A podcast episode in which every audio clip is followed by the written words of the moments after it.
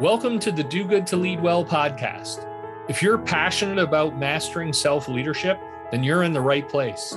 I have always been curious about and fascinated by the pursuit of leadership excellence. This is why I pursued my PhD in psychology with a specialization in business, and I've continued to dedicate my career to understanding the science and practice of positive leadership. My name is Craig Dowden, I'm a best selling author, award winning keynote speaker, executive coach, and member of the Forbes Coaches Council. Each week, I'll bring you world class content on the science and practice of positive leadership.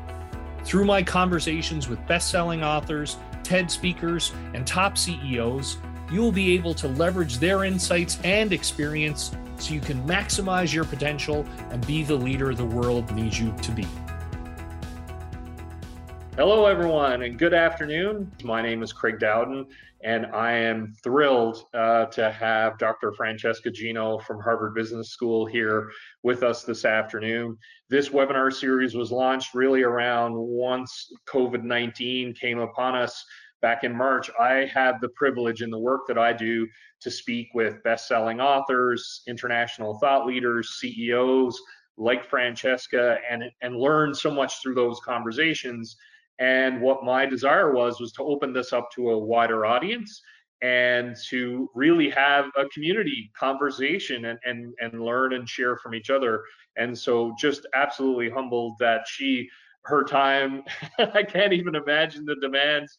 So really appreciate that you've taken some time here. I'm going to give a quick bio for people. I cannot, I could spend an hour talking about her and her accomplishments. I do want to set the stage so Dr. Gino is an award-winning researcher from Harvard Business School. She focuses on why people make the decisions they do at work and how leaders and employees can have more productive, creative, and fulfilling lives. She's the author of Rebel Talent, so please check it out. Really, really great book. Um, I have my copy and I've gone through it. It's all highlighted, so uh, which is wonderful. Why it pays to break the rules in work and in life. She's also affiliated with the program on negotiation at Harvard Law, the Mind Brain Behavior Initiative at Harvard University, the Behavioral Insight Group at the Harvard Kennedy School. She's been honored as one of the world's top 40 business professors under 40, one of the world's 50 most influential management thinkers by Thinkers 50. She's been featured in The Economist, The New York Times, Newsweek, Scientific American, Psychology Today, NPR. She just, and uh, if you followed her at all, I mean, there are so many things. I could almost do a separate webinar on each of the columns that she's written in various high profile publications. And just to give you some context, Dr. Gino is going to talk for about 20 to 25 minutes on curiosity, and then we'll open up the floor for questions. So without further ado, welcome. Thank you so, so much for coming back and sharing your insights with this audience. It is such a pleasure, and it's also a pleasure to be talking about a topic that I'm very passionate about, quite connected to uh, the work that I've done on Rebel Talent. In fact, one of the main Rebel talents is curiosity, and I think of it almost as a turbocharger, since having it is quite quite important. So what I want to do is share some stories, a little bit of research in there, and then really see what kind of questions might be on your mind mind. And the first story that I want to share, that is a story that some of you, uh, if you've heard me talk about Rebel Talent, you might have heard, but I'm going to take a little bit of a different spin on it. It's a story that comes from my Italian roots, from a three Michelin star restaurant in Modena, Italy. The name of the restaurant is Osteria Francescana, and it's the restaurant that in 2016 became the best restaurant in the world. Now, what I find fascinating about this restaurant is that the owner and chef basically took traditional Italian dishes and reinvented them. So talk about curiosity and also courage, really, since it was going against uh, traditional Italian dishes. So one that I'll always love to show and talk about is the crunchy part of the lasagna. So for those of you who had lasagna before, probably didn't look anything like the lasagna that you see here. So it takes traditional dishes, really reinvent them in quite creative, creative ways. And the story that I want to tell you is a story that involves one of his sous chefs. So his kitchen is very diverse. So there are persons um, working there from all sorts of spheres and parts of the world, from Mexico, the US, Canada, uh, Japan, and also uh, some Italians. And one of the sous chef, who is the protagonist of the story that I want to share with you, is Taka. That's how is mm-hmm. known in the restaurant. Taka is Japanese. He's obsessed with attention to details. He's incredibly precise in everything that he does. And on a very busy night at Osteria Francescana, he was working on the last dessert of the night. It was a lemon tart. And as he was carefully arranging all the pieces on the plate, all of a sudden the tart dropped to the floor. And so you had a smash start.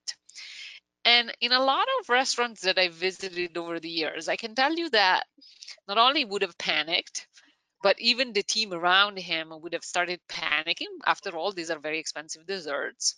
But what is interesting about the story is that at that moment, when he was almost starting to panic, Chef Massimo Bottura walked into the kitchen and saw the mistake. And rather than reacting as many other leaders in that moment who have reacted at a mistake, he looked at Taka and then he looked at the plate on the floor and then back at Taka and he said, Taka, I think we have a new idea for a new dessert. And sure enough, they came up with a new dessert. It's a deconstructed lemon tart and is now the most popular dish at the restaurant. This is the photo that I took when I visited the restaurant. And the name for this dessert is Oops, I dropped the lemon tart. Now, to me, this is just a perfect example of what this restaurant is all about. Is about mm-hmm. keeping curiosity alive. In fact, even mm-hmm. thinking about the reason why Chef Massimo Bottura opened the restaurant was by going to traditional Italian dishes and asking why? Why is it that we cook the dishes this way? Maybe it made sense 20 mm-hmm. years ago, but it doesn't make sense today. Mm. And so he came up with very different ways of uh, cooking dishes, keeping to some traditions, but definitely innovating quite a bit. And what I find fascinating is that he had to go against a lot because Italians are very um, attached to their tradition, especially when it comes to grandmother recipes that have been passed on for centuries. In fact, the way he described the experience is people fighting uh, against him because they wanted the restaurant to close down. Now, mm. it took courage for him to go against something uh, where people were pushing back. And in showing not only in the way that he opened the restaurant, but really in anything that it does, that curiosity is important. Now, I use this picture of a child here because what's interesting is that curiosity is something that we're all born with. In fact, if you look at the data, and it might surprise some of you as it surprised me, curiosity peaks at the age of four and five, and then mm. it declines steadily from there. Mm. Steady decline. And by the way, I thought, well, maybe when we get into jobs that we love, curiosity is going to pop back up and I was wrong. I collected lots of data across roles, industries, jobs, different parts of the world. And what you see is that when we start new jobs, usually curiosity is pretty high, some variation across jobs and industries. But when you go back to the same people, nine, ten months later, curiosity had dropped by at least 20% across the board. Wow. I want to give you a little bit more data that I think is gonna um, put some uh, thinking in your mind, at least that's what it did for me. This is from a survey that I conducted with over 3,000 people in different organizations across the globe. When you ask people what it is that curiosity does to organizations, basically most people recognize the value of curiosity. They understand they believe that curiosity is truly important to satisfaction motivation innovation higher level of performance. And in fact when they think about who were the people who were responsible for great ideas that got implemented into their organizations they always think about people who are naturally curious. But when you look at the same survey and questions that we asked around I actually experience curiosity in my job or have faced barriers to asking questions and being curious, the data I think is pretty striking because only 24% of the people who just recognize that curiosity is so important actually experience curiosity in their job. And about 70% of them say, you know what? I face a lot of barriers when it comes to being curious and asking questions. And to me, it leads to something really interesting that it's really and truly a missed opportunity. When mm. I think about what curiosity can do for us and for the organizations we work for, there is a lot to add to the list. In fact, um, it clearly is an important component for more creativity, but it's also important for uh, better decision making. It leads to better dynamics inside of teams. So more curiosity means lower group conflicts. There is more open communications in teams. There is better team performance. And also when we're curious, we develop much more diverse networks in our work and also in our personal life. And so the question that I want to focus on is given that all of this is true and that the lack of curiosity is a missed opportunity, what it is that we can all do to change things around. And I want to share a few ideas that I think are easy steps that we can all take to actually produce a meaningful change. Mm. And as I think about this, I want to share with you a quote that comes from an artist and sculptor Michelangelo Buonarroti, so he's Italian as, as well, so you see the bias a little bit. but here's what he wrote about the sculpting process. This is something that really stayed with me when I first read the quote. He said, Sculpting is a process whereby the artist releases an ideal figure from the block of stone in which it slumbers. Mm. And the reason why this really resonated with me is because what this tells us about the ways in which we can show our leadership or the way we can show up even as parents in our personal life or even as friends or colleagues is to think differently about where those opportunities for sculpting might be. The moment where we're mm-hmm. reacting to the broken tart on the floor and rather than getting mad at the person who made the mistake we see an opportunity. We ask questions. We show curiosity so let's talk about ways in which I think we can stay true to this idea of really providing an environment where curiosity stays alive. And the first idea that I want to share is uh, based on the fact that really curiosity not only is something we're born with or not, but can in fact be triggered, fostered, and encouraged. One place that comes to mind that does a lot of that is the Pixar Animation Studio and they do think quite a bit about curiosity is an important ingredient in the work that they do in the way they come up with a lot of creativity in their movies. But they think a lot about role modeling the behavior of uh, for others. So for instance if you look at some of the techniques that they use during their brainstorming sessions there is a lot of asking questions and engaging with curiosity in the views or ideas that others put on the table, rather than doing what most of us often do, which is we hear an idea that might be a little bit out there, or maybe it's just different from our own way of thinking, we shut it down. Is the, hmm, interesting, but you actually think that the idea is pretty bad. And so the first important ingredient is really to try to model this question mm. asking, going to others with a curious mind, wanting to understand their point of view and building on it rather than shutting down their ideas.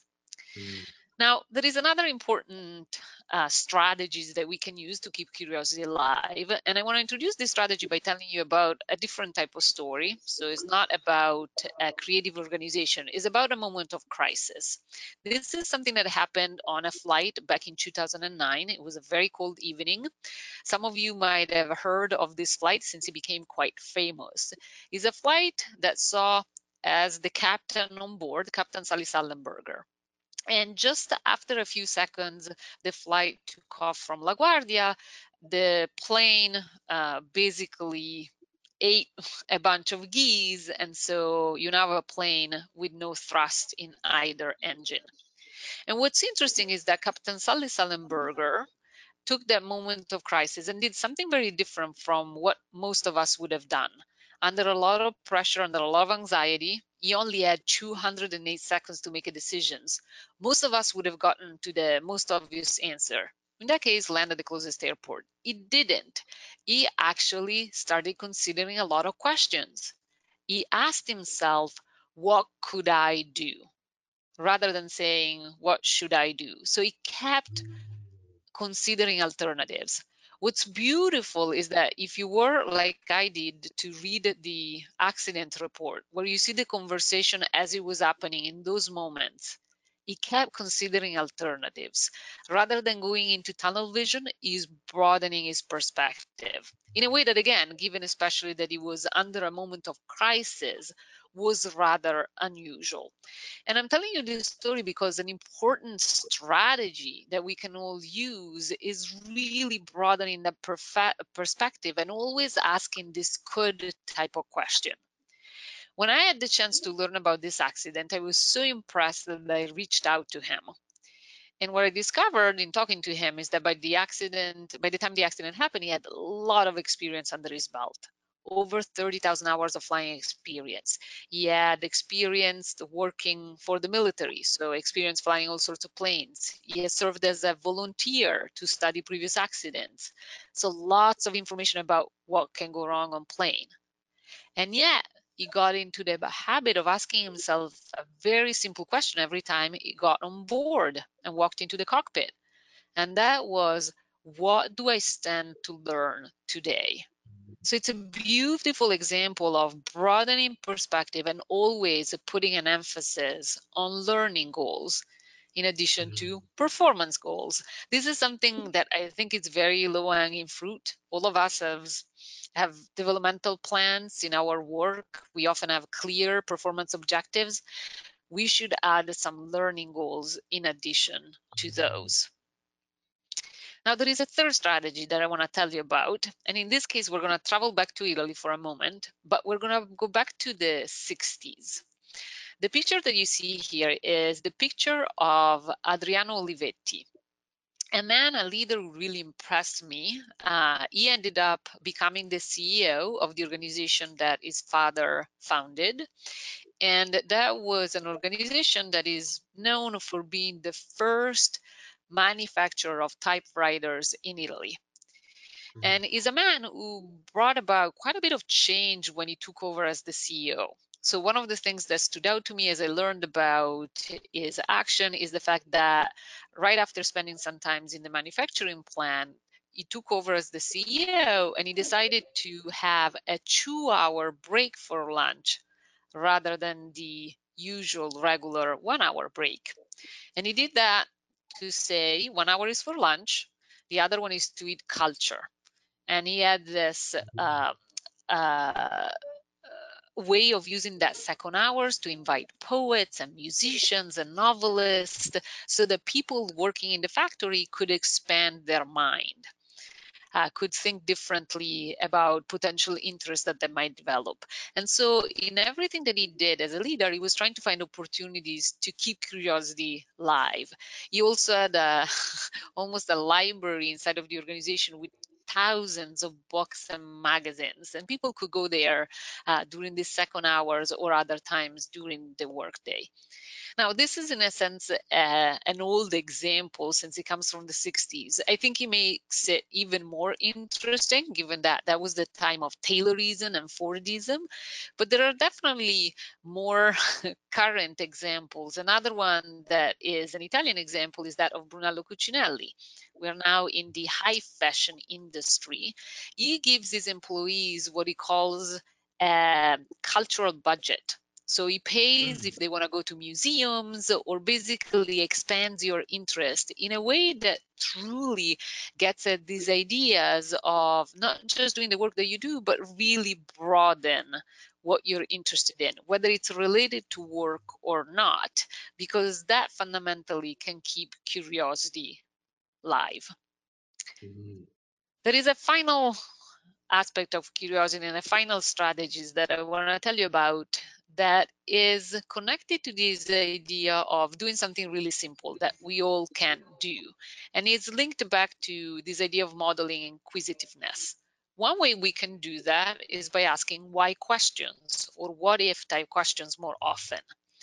There is a story from the general managers at one of the hotels in Istanbul who came to the regular meetings that he had with the team where they would discuss what to plant in the vases that goes into the customer's room. And for one of the meetings, he decided to approach it a little bit differently and said, but what if instead of planting flowers as usual, we went into a different direction. And after a lot of brainstorming, they decided that what they wanted to do is to actually plant vegetables. And then they mm. created these interesting connections with the restaurant in the hotel. And customers could basically see in the dishes in the restaurant some of their own produces out of their own rooms. And so it's a reminder of the fact that a lot of the times we have this opportunity to ask what if or why type of questions more often. This is something that I took quite seriously as I was working with the large Canadian banks um, a while back, and they were interested in methods that they could use to raise curiosity. And the reason why they had this interest is that in some preliminary research that we had done with them, where we surveyed a lot of their employees, we had discovered that curiosity was behind how well people moved throughout their careers inside of the bank, but also how well they performed on the job. And they were performing well, well and moving uh, nicely throughout their careers because their networks were wider and more diverse thanks to their own curiosity. And so the bank came back to us and said, okay, but some people have more curiosity than others. How would it trigger curiosity in the moment. And so we had an interventions with them that was very simple based on an email that we sent out to the employees participating. And we did that for three weeks. And the email was a simple one. It was trying to raise curiosity in the moment. I actually have the text to show you how simple things are. And the one at the top is the curiosity intervention that we use. We were asking people to just think about activities or topics that they were curious about that day. And to go through life on that particular day asking more white type questions. And what we found after this intervention knowing from uh, a lot of the data that the bank shared with us including data on email exchanges that people who received that intervention those emails who asked them to be more curious were better able to reach out to people even outside of their functions. Their mm. curiosity brought them to connect with others differently. And so their networks were broader and they were also much more diverse. And that was important because it led to better performance. Whenever they needed help, that people were ready to support them because they were connected to them.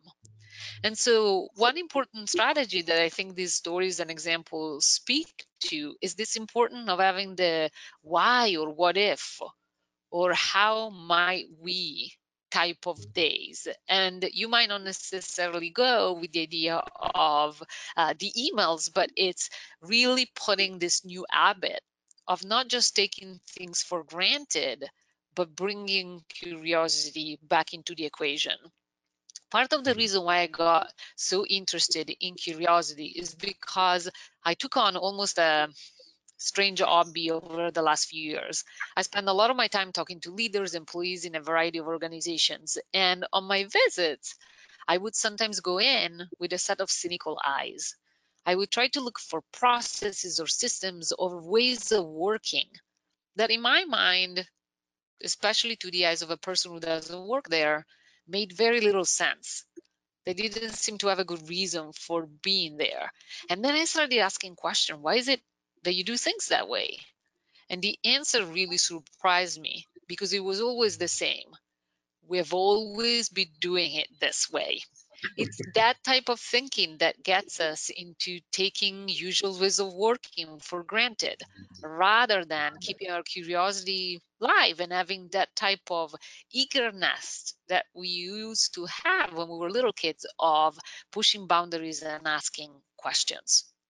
Mm. So I'm going to leave you with the final image, which is an image of a story that again comes from the book Rebel Talent and a story that I love to tell, especially in a world like the one we're living through today. And it's the image of pirate ships in the 16th century. Uh, I ended up spending quite a bit of time studying them because as an organization, they were really fascinating for two main reasons. One is that at a time when it was about 200 years before slavery ended in the United States, they were actually the most diverse organization on the planet. And so just for that, I think they get a lot of credit.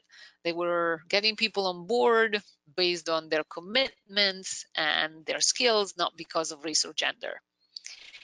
But importantly, they were also organized in an interesting way. So the crew was in charge of choosing the captain. Mm. And the crew could also easily remove the captain if the captain was not behaving well towards the crew. That's the interesting part. Because I think he led the captain to ask a very simple question on a day to day basis Do I deserve this job?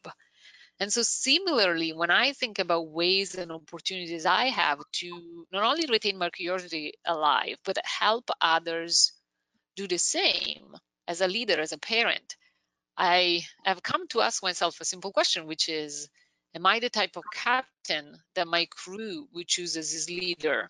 Today? And I think if we ask that question more often, we're going to be better positioned to create the conditions and where we're using these strategies and helping ourselves and others stay more curious. So mm. I want to hand here give you all sorts of ways to think about how to reach out to me since part of the reason why I love to uh, give webinars like this one is that I get to connect to interesting people and interesting leaders but I'll stop sh um, showing my screen so that we can have a conversation about some of the ideas that we discussed. That, that's fantastic, and thank you. And just so everyone knows, and I've read multiple comments already about how interesting this is, uh, Dr. Gino has, has, kindly agreed to take questions, so please chime in. I, there are so many questions that I have, and love all of the research that you share, and then those the practical how you apply that in practice. I'm curious, uh, as you say, we're we're navigating through an extraordinary time. What opportunities do you see in terms of from a curiosity perspective? How curiosity can serve organizations its leaders and our society as we continue to navigate through covid-19 so i think that curiosity can be helpful at least in two major ways one mm-hmm. is in preparing us to have a better mindset towards the crisis. So data that I haven't mentioned that uh, is part of projects I've been part of more recently shows that when we experience curiosity, we also experience less stress. We are more likely mm. to adopt the mindset that stress is enhancing rather than paralyzing. And so I right. can't think of a mm-hmm. better moment than now to actually feel that way towards anxiety and stress. And second, when I think about this crisis that looked like initially as a sprint and now is becoming a marathon, I really think mm. is going to require us to come back with our creativity and innovative ideas because we're going to go back to something that is going to look different and that mm-hmm. require us to bring that curiosity forward so those are the main reasons why i think this is exactly the right moment where we should be thinking very carefully about curiosity that's great. Well, there's a question from Tara saying that's really interesting about the link between stress and curiosity. I would assume that it's the opposite, that stress might undermine curiosity. So what's happening there uh, in, in that research? So part of it is um, that what curiosity allows us to do is to start from a different set of assumptions. So, for mm. example, uh, rather than thinking that we already have the answers, we want to reach out to others to seek to understand. In fact, mm. if I were to list another reason um, from this new ways of working where we're often home, we don't have the chance to bump into each other the same way that we used at work, it might create more tension than usual. And when we have Mhm. this curiosity in us, rather than just you and I just had the bad interactions, and so I'm going to put it away uh, and code it as such, curious people are going to reach out to you and say, okay, let's talk that through. Uh, how do we make sense of it? And rather than just making assumptions, maybe you just had a bad day, and that was uh, something that translated into your behavior. Mm, that's great. Lots of, I, I'm going to try my best to keep up with questions. So, hello, Francesca. Love the book and couldn't help thinking, as a coach specialized in ADHD while reading it, that rebels sound like they have ADHD. It has been documented that lower levels of neurotransmitters make you more impulsive, creative, and tend to anti conformity. What do you think? Could it be the brain chemistry rather than personality? Thank yes. You. So very good question. So it's something that I haven't looked at. However, one of the and and so I, I, I might actually do some research on this in the future since it's something that has been brought up now to me a couple of times.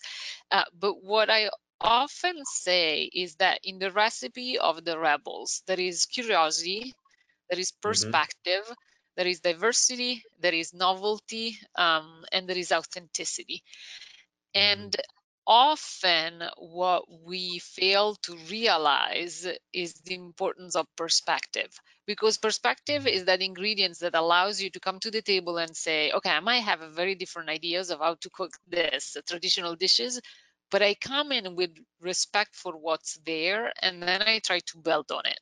In fact when i mm-hmm. think of rebels who have taken it too far is because mm-hmm. they sort of left the perspective to the side. And so all this genuine interest in pushing things forward, sometimes maybe the frustration that things weren't changing fast enough became arrogance. Mm. And effective mm. rebels are not arrogant people.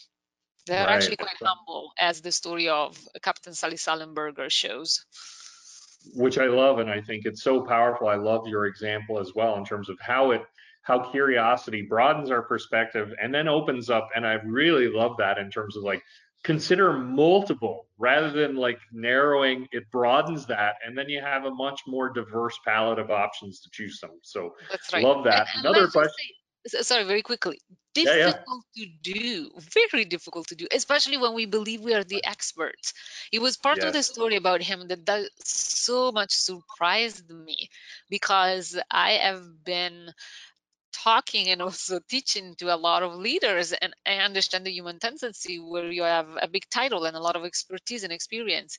You just want to say i have the answer.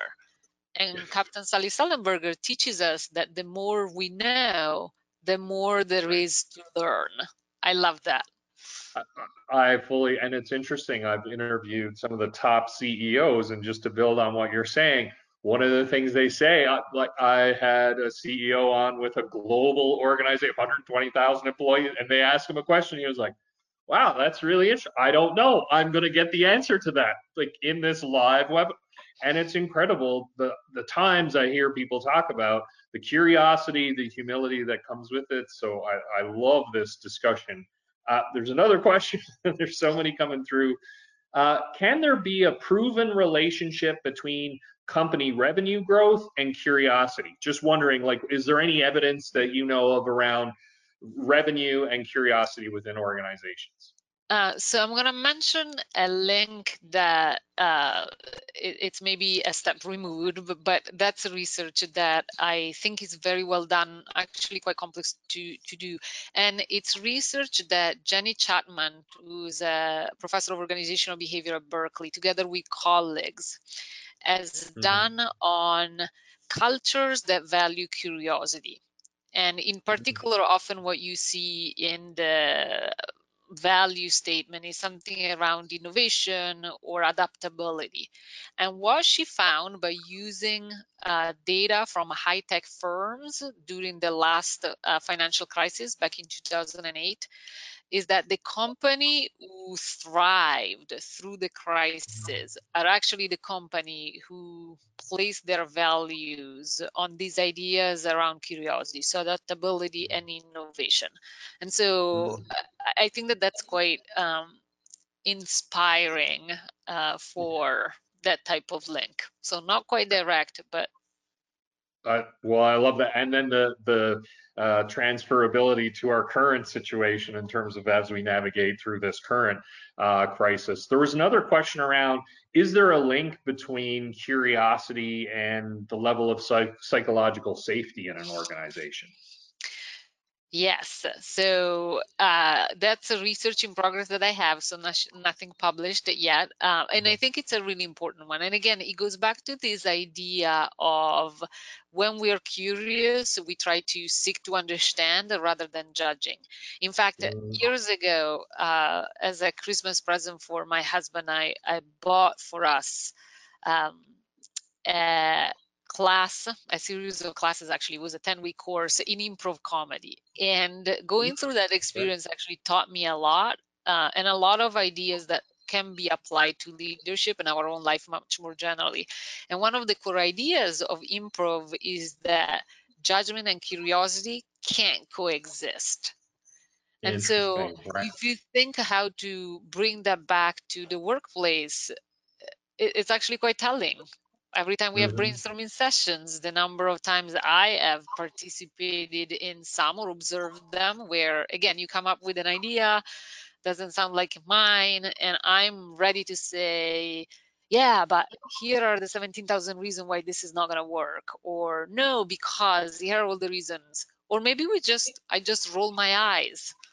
Right. Because I just think that the idea is not great. And so, what I think uh, improv does teach us with this idea of curiosity and judgment can coexist is to engage with whatever it is that is different seeking to mm. understand building on it and if you think about it what that does psychologically is very different because if i were the one who had the courage to speak my mind and now you're engaging with the idea next time around i'm going to come back to you suggest more ideas that's psychological safety but if i'm the mm-hmm. one who suggested an idea and you just shut it down or you rolled your eyes next time right. i think i'm going to keep my mouth shut especially if we're in a situations where you clearly have more power than i do Right.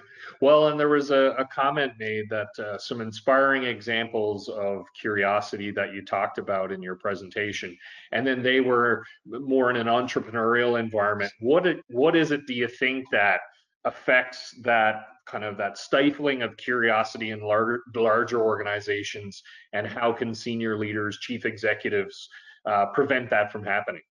Mm-hmm so two things that comes from some of the work that I've done. One is really a matter of mindset.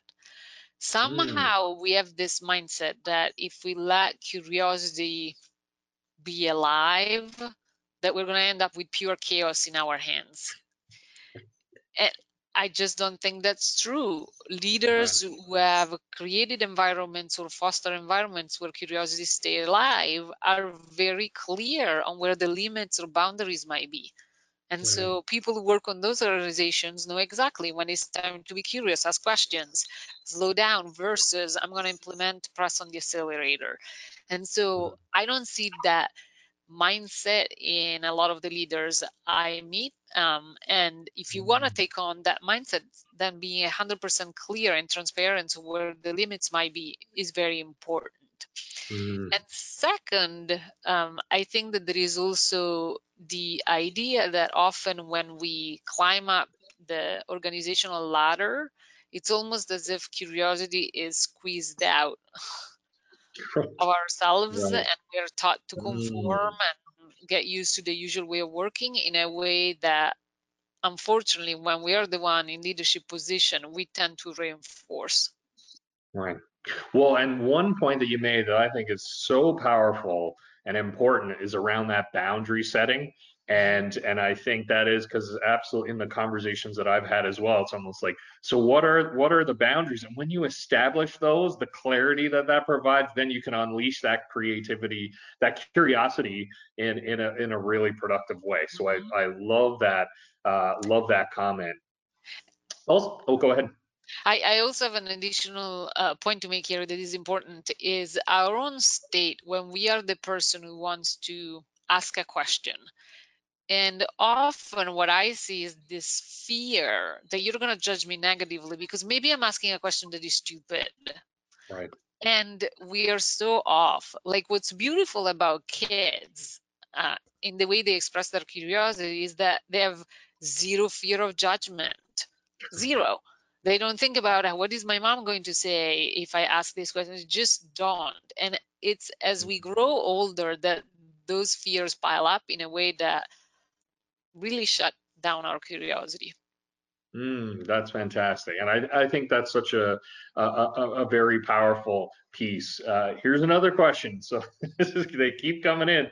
In your research, do you find certain functions, HR versus let's say tech, IT, score higher on levels of curiosity than others? And hmm. why do you think that is? So are there almost sector differences, I guess, or functional differences within an organization? It, it's interesting. When I uh, when the book came out now in May of 2018, I put a test on the website that is free. Uh, it's called the Rebel mm-hmm. Test. People can find it at www.rebeltalents.org. And as it turns out, um, people did find a test and they thought it was helpful. So there are now something like over 90,000 people who have taken the test. Uh, and since I was trying to be helpful and letting people know what kind of rebels they have, so they are, so much curiosity comes naturally to them versus not, and giving them feedback, I didn't add any question whatsoever. So a smart way to capture that would have been to at least add the question of tell me which role you have or in which part of the world you work. Um, and so I thought a lot about that. Um, and so I might add those dimensions going forward so that I can be um, able to answer the questions that you just asked. So I, I don't know. I do think that some type of functions or even organizational cultures might be better than others at encouraging uh, these mm. type of strategies that we talked through. And so I wouldn't be surprised as long as leaders and the people in them stay true to the strategy to see differences uh, mm. in, in curiosity.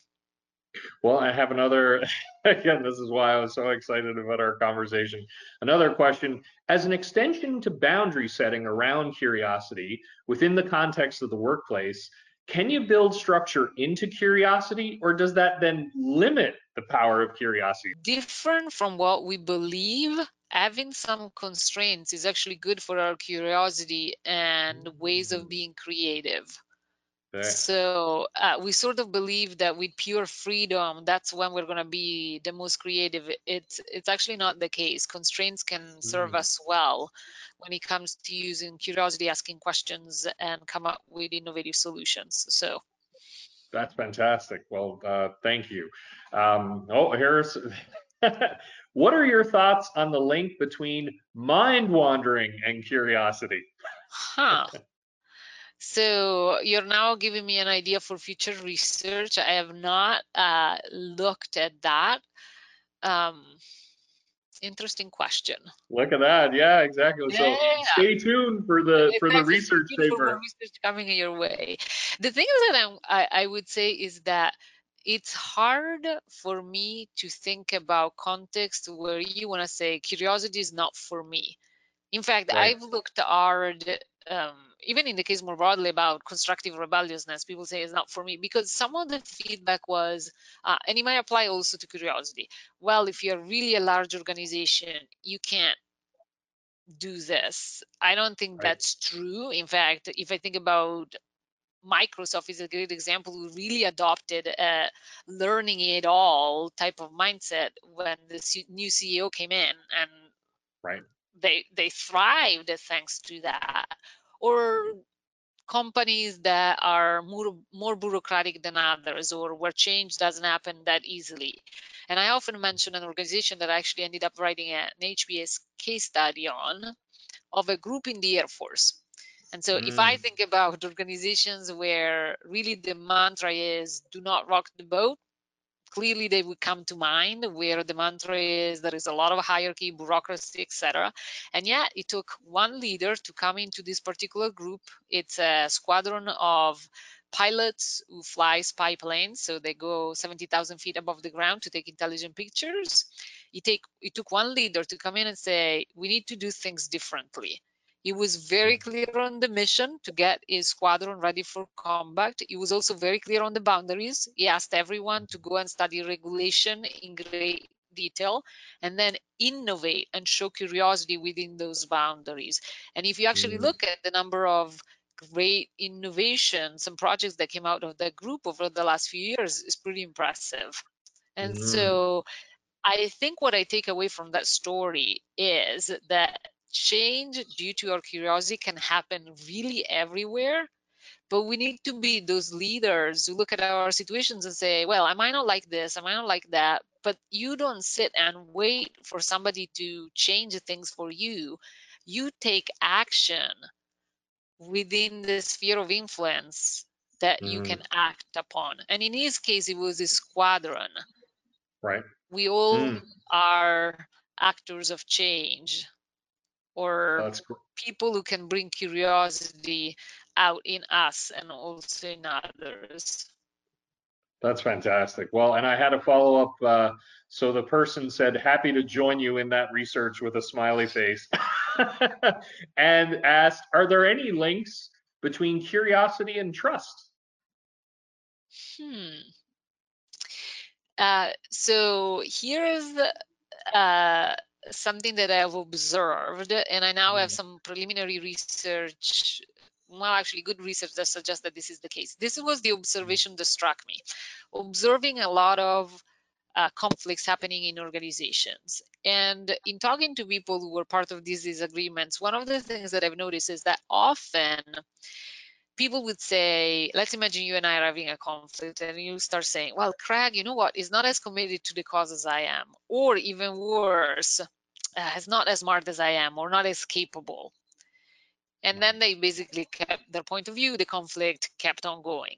Versus if you start in that moment showing your curiosity, then the narrative is very different because you say, well, you're as committed as I am, you are as competent, if not more than me. So why is it that your view is so different than mine? And that mm. curiosity mm. brings you to engage with that conversation and that person quite differently. And so that's why you see conflict resolution happening more easily with curiosity. In that process, mm-hmm. you're also building more trust. Right. I, well, and one of the and there's just so many wonderful, as I mentioned, articles that you wrote and uh, during this period. And one that struck me, and it's a nice lead into that question because I I just loved how you frame this concept and it was an article you wrote in Scientific American around the right way to talk across divides. And you talked about conversational receptiveness. And I was like, that's one of the coolest terms I've heard all year. And it's per- and I look for every opportunity. So I would encourage everyone to check out that amazing article. Can you share that, the research and how that enables conversation, which is so important today more than yeah. ever before? so I had the privilege and pleasure of working on this project with Julia Minson and other parts of the team, but Julia gets the credit for, for the labor receptiveness. And it is research that looks at situations where we engage with others who disagree with us. And there mm. are some interesting case studies. So you can think about uh, Democrats and Republicans, but all spheres of life. Yeah. And conversational receptiveness is features that we use in our language to signal receptivity. And right. as it turns out, we believe that that's not a good approach to use during conflicts, but in fact, it leads to conflict resolution much more quickly. And mm. using conversational receptiveness means actually showing that willingness to understand the other side. In fact, there is a acknowledgement of the position of the other side and thanking them for bringing that forward. And then there is questions that you ask to understand them better, as well as bringing your positions forward.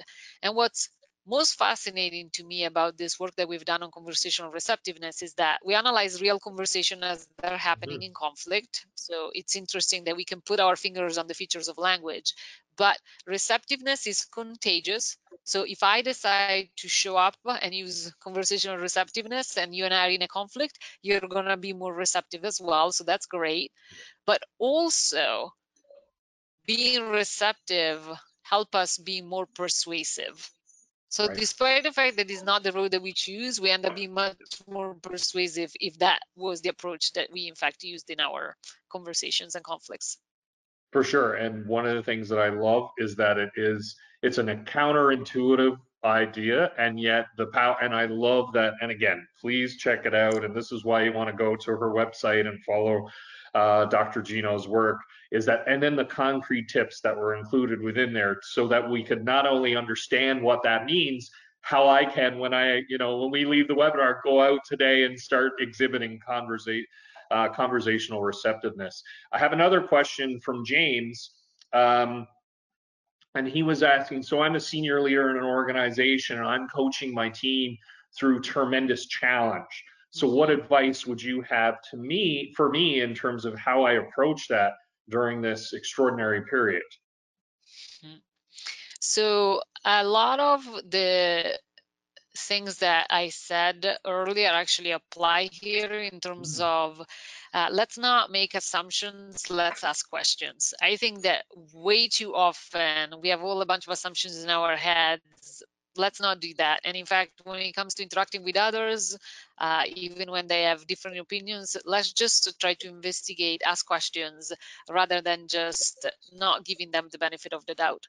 But then I also wonder um, about the possibility of using our curiosity to reach out to others and build a more solid and diverse network because that can mm. be really powerful at a moment of change. That to me was one of the most beautiful insight coming out of the research uh, with the bank that I shared with you. The people actually walked through their careers much more easily because of the networks that they constructed, thanks to the curiosity. And we already right. knew that having diverse network is really important to someone's career. But now we saw a really concrete factor, our own curiosity, that can help us get there. Mm, that's fantastic. Well, thank you. This is great. I've had a bunch of comments.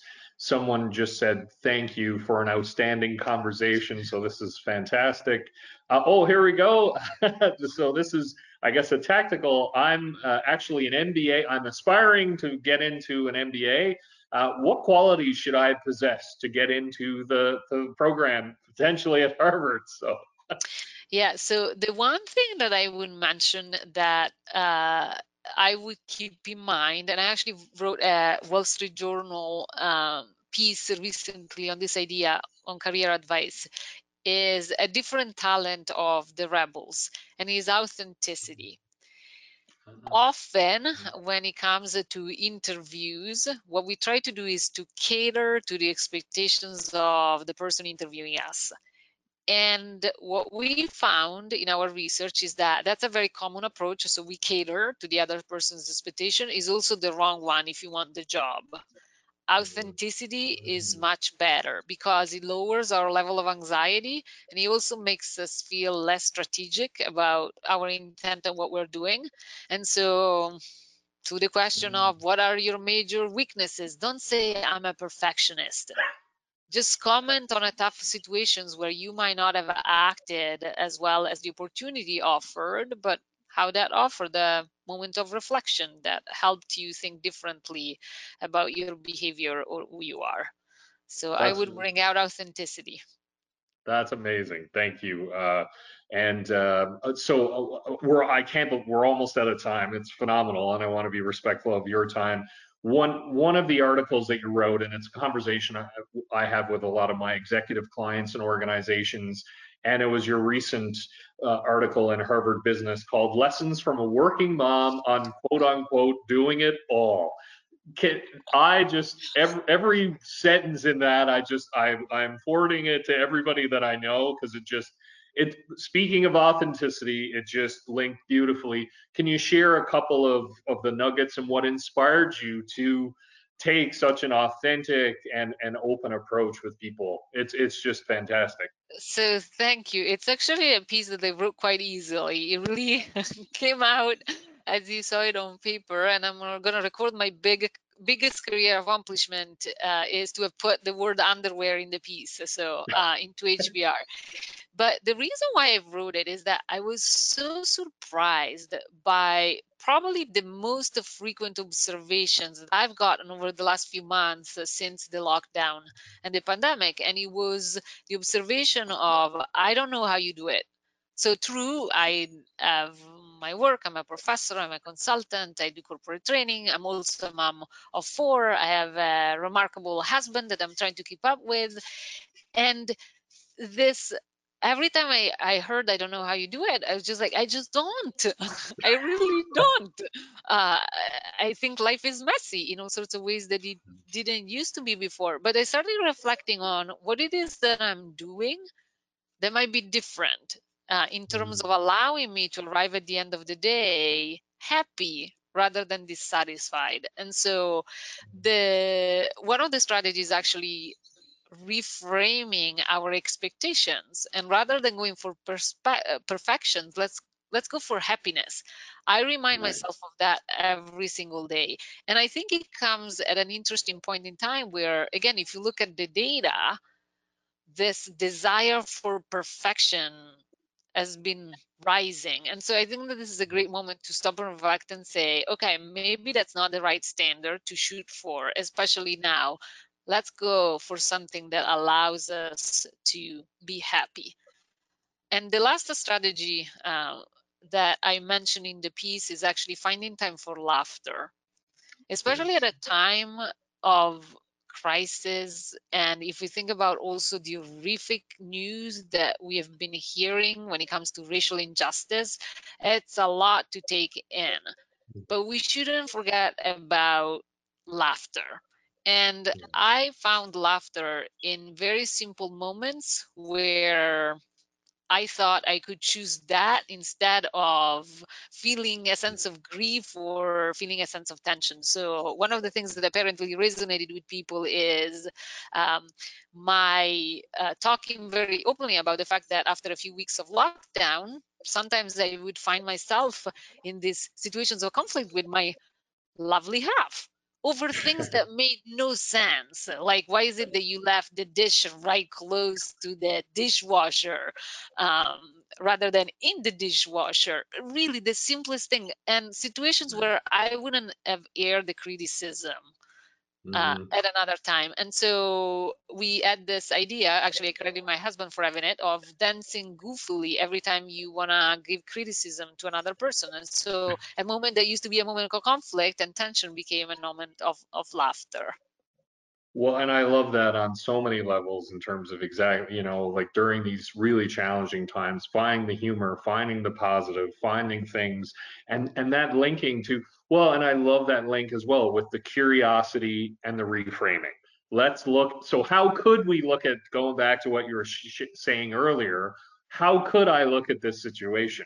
What options do I have in front of me, and how can I react as a result of that? And I think that's a beautiful way um, one final question I'm curious about: What's a, a, lesson you've learned about yourself during this during this time? What's been a personal revelation for you? So a personal revelation that might not be so uh, breakthrough is that um, I don't love traveling as much as I thought I did. and so uh, the it, it has been quite interesting actually it appreciating um, the small parts of life that I often don't see because I'm either in the office or or on the road. So I think it brought around a lot of reflections in terms of making sure that uh, I think differently about how I spend my time, um, right. and that traveling lots of hours for something that lasts 30 minutes might be something that on Zoom is equally effective. Uh, and it's so amazing because that's one of the conversations that I've had with so many some CEOs that I work with, and they will say family dinners as an example, and things that I would miss being in an airport, on a plane, in a hotel, and just this has created it. So it's a wonderful again reminder of that. I, I just want to say, you know, the last this has just been so so many comments coming through. The level of interest and engagement and curiosity about what you're going to say is extraordinary. You're always so generous with your time and and and to come back and share your amazing insights.